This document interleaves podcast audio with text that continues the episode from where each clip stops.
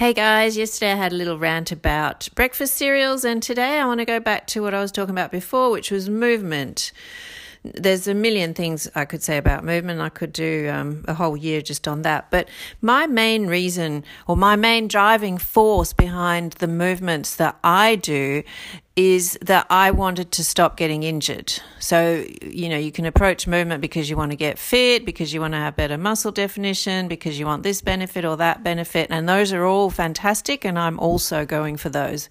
But the main thing that I struggled with and that I was trying to achieve through my movement practice was that everything I did I would get injured in some small way. I mean, I wouldn't break my leg, but if I tried to run, I would get sore knees. If I went to a MovNat class, my back would hurt. If I went to jujitsu, I'd feel um, this apprehension about falling, this constant fear of falling, even though there wasn't any danger because I was on those mats, but I just I just had this feeling constantly that my body wasn't working properly in a biomechanical sense, and that I was constantly at risk of doing myself an injury. And I was, and I'm very aware of watching other people move. I've gone to lots of classes and seen people do, well, particularly at CrossFit, because everything at CrossFit has to be super fast and super repetitive. People doing all sorts of fast and repetitive movements with visibly terrible form. And every time they're doing it, they're risking a slip disc or a a knee going or something going. But more importantly than that, I mean, obviously that's pretty important, but in the background to all that, every time they're doing those movements with poor form, there is shear, there is damage on a micro level. It's not a major injury that lands them in hospital, but they're still hurting themselves, just the way eating breakfast cereals is hurting your gut every time you eat it, even though you're not going to know about it for decades. And that's what I was looking for. I was looking for a way to do the things I wanted to do, which were principally jiu-jitsu and MovNat and jumping and running. Well, that's obviously in MovNat.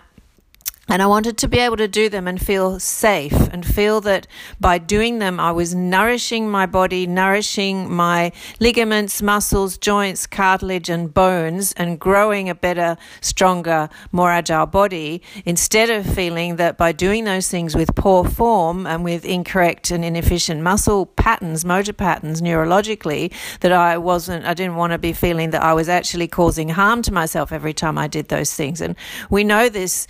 Um, um, happens a lot. It, people who walk for health, and walking is fantastic for health, but it all depends on your walking gait and how dysfunctional it is. If it's a little bit dysfunctional, then probably the benefits outweigh the any any de- uh, deficits. But uh, if your dysfunctionality in your walking gait is beyond a certain threshold, then every time you're going for a walk, you're getting some benefits and you're getting some damages in, in compensation. So the two are compensating it out each other. Um, and the same with running. I really want to run, and I know a lot of people who run and get injuries of all kinds due to their running gait and their running shoes and the style of running that they do. And that's not that's not a normal thing. If a human being runs, which is what a human being does, there should be an effect on the body that is at, at worst neutral and ideally nutritive to the body. It's not normal to run and get injuries. Something's wrong with the running when that happens. So that was where I was going with all my movement investigations. And the things I've discovered are because I said I'm doing DNS and I'm doing Feldenkrais, and I think those things have rehabilitated me humongously, and I'm far better and I'm continuing to improve. But not everyone can access either of those two. There's hardly any DNS trainers in Australia. There are a few Feldenkrais teachers, but the quality is very variable, to be honest. And it's just not everyone's cup of tea, that type of thing. So the thing that was magic for me um, I mean, it sounds ridiculous, but it is so effective and so magical, was to spend time on the floor moving in a certain way. And what I mean by that is moving slowly. Now, why slowly? Because I need the time. I need the time to feel every inch or every millimeter of the movement, to sense it, to sense what part of my body is shifting across the floor, where the weight transfer is occurring, to sense whether it's comfortable or uncomfortable, to sense what muscles are working, to sense whether there's a quality to the movement or a lack of quality to the movement. And these are all things that you can't just get on the floor once and do it because they're the type of, this is the type of skill that's required in, for example, being able to drink two glasses of wine and know which one is the Cabernet and which is the Sauvignon. I know nothing about wine. No, one's white and one's red, but you know, two wines that look similar and to a wine expert would be clearly distinguishable through taste, but to the average person who hasn't undergone an apprenticeship are not easily distinguishable. The average person might think, well, they do taste different, but can't really tell which one's a good wine. I can't really tell which one is which type, but you could undergo a training period and find and learn how to make those distinctions. Well, that's what work on the floor does. It's an apprenticeship. It takes time. It might take weeks, it might take months, it might take years. Depends how high of a level you want to reach. It's a bit like deciding to become a Zen master. You can achieve a certain amount of adequate competence fairly quickly, depending on what type of person you are, how much time you spend on it, what other things you've done in the past that are similar.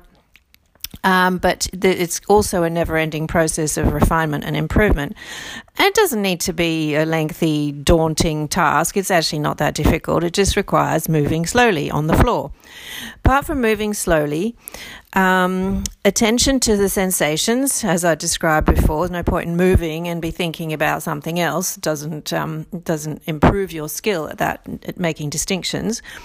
Um, and the other thing is uh, an, imp- an emphasis on curiosity and experimentation and not on achievement. So, not on the end result of the movement, not on how far can I move across the floor, how um, far can I move my leg in relation to my other leg? Not can I go to the end range that is possible for me. Instead, staying within the comfortable range, not looking at the end range, not caring about where the end range, the maximum amount of movement is, but instead remaining mentally curious. This is an attitude of mind, and without it, you're not going to progress. And that is has been the single biggest barrier and obstacle that I've had because every Feldenkrais lesson and every DNS class that I go to, I have to fight myself because I want to achieve whatever it is that I'm being expected to achieve. And that's why in Feldenkrais lessons they're quite um, vague deliberately so that you don't actually know what the movement is that you're trying to achieve half the time. It's to prevent people from having that achievement disease of I must complete this movement. But of course, the more you do it, the more you can guess what they are trying to achieve. And the more I know what I'm supposed to be achieving, the more I have to battle my desire to achieve it and do it correctly and do it right, which is the enemy of learning. And then the other quality necessary is perseverance because there's absolutely no point in doing it for five minutes once a month. It's something that needs to be done regularly and over a period of time. And well, it just takes time and you got to stick with it. And novelty as well as repetition. So, not doing a million times the same movement because then your brain and your nervous system switches off and gets bored and you stop learning the new motor patterns that you need to learn. But at the same time, some repetition because we're trying to sense here. We're trying to sense how the movement feels. Does it feel smooth and glidey or does it feel rickety and ratchety? So one needs to do a few repetitions to know that, but just not many and too many. And novelty, again, if you do the same Feldenkrais class or the same movement every morning, your nervous system's going to go to sleep and not learn anything new. So you want to put it into new situations and do new movements. Um, and feeling the ground is another really important one. So, whenever doing a movement, being super aware of the fact that whatever moves, something has to push into the ground to make it possible. If you lift your arm off, if you're lying on your back and you lift your arm in the air, or you lift your leg in the air, or you lift your head in the air, some part of you must press into the ground more to make that lifting possible. And even if you're lying on your side and you're just rolling forward and backward, or you're just moving your shoulder up and down, even though you haven't necessarily lifted something, there's still something that presses into the ground to make that possible. And it sounds woo woo, but it's not. It's neurological. If you take your attention to what is pressing into the ground and making that possible, you are showing your nervous system how movement occurs, and you are creating in your nervous system a learning experience experience, which it will then build upon unconsciously out of your awareness. And that's how over time you improve, even though mentally, cognitively, you might have no idea why you're improving or what's going on. Another thing to look for is the sensation of intra abdominal pressure. And all that means is that if you imagine there's a balloon filled with fluid in your belly, which there is, um, that's your organs, and they stabilize you. They stabilize your spine and they allow the torso to be this stabilizing anchor for all movements to occur around. And that is done through correct diaphragmatic breathing, which I'm not going to go into right now, but that's why that's important. And the sensation of your joints being centrated and a strong structural support. And the way to demonstrate this is put your elbow on a desk or table or surface. Make a fist with that same hand, and with your other hand, place the palm of your hand on top of the fist so that there's a T shape. If you have your um, wrist completely straight, there's a straight line going from your fist all the way down to your elbow. It's one straight line, and you press down with the top hand, you'll feel a sense of solidity and strength. If you now bend your wrist a little bit in whatever direction you want and you press down with that top hand, you'll feel a sense of weakness. The structure is about to collapse and you have to use a lot of strength to hold it in place. Well, that's the difference between using your skeleton to hold yourself upright versus using your muscles to hold yourself upright against gravity, which is inefficient. And you can use your skeletons. It's perfectly possible for human beings to stand still in one position skeletally and feel virtually no effort and no work for hours on end, or to sit. Because when you're stacked, your skeleton is holding yourself, is holding you up without you needing to make muscular effort. Well, that's when all your joints are centrated and when you're aligned.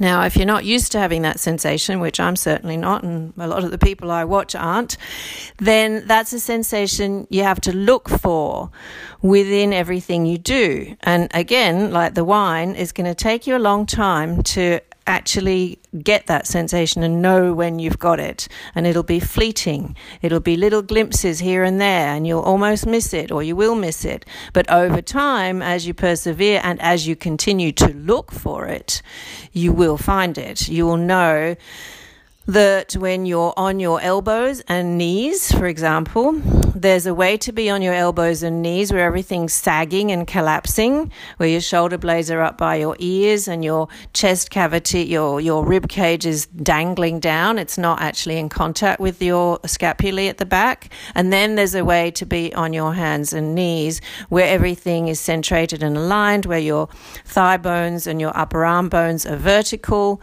and where your shoulder blades blades are down and wide across the back and all sorts of other things like that, where you just feel stronger. You feel like you're a strong structure. You feel like you're an arch, like an architectural structure that can't be um, pressed down upon and collapsed. That if someone came and stood on you, you'd hold.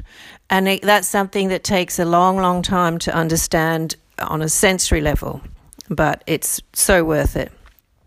And that is yeah that's that's the that's all the stuff that i got out of my movement practice. It's what i was looking for and it's what is teaching me to move with better form with neuromuscular patterning that is efficient and nourishing and builds me as opposed to moving with neuromuscular patterns that break me down and cause me little injuries, little shearing, wearing down type injuries.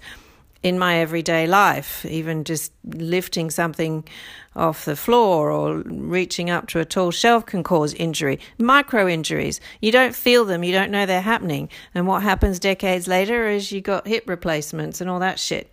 So um, that's what I wanted to say about movement today.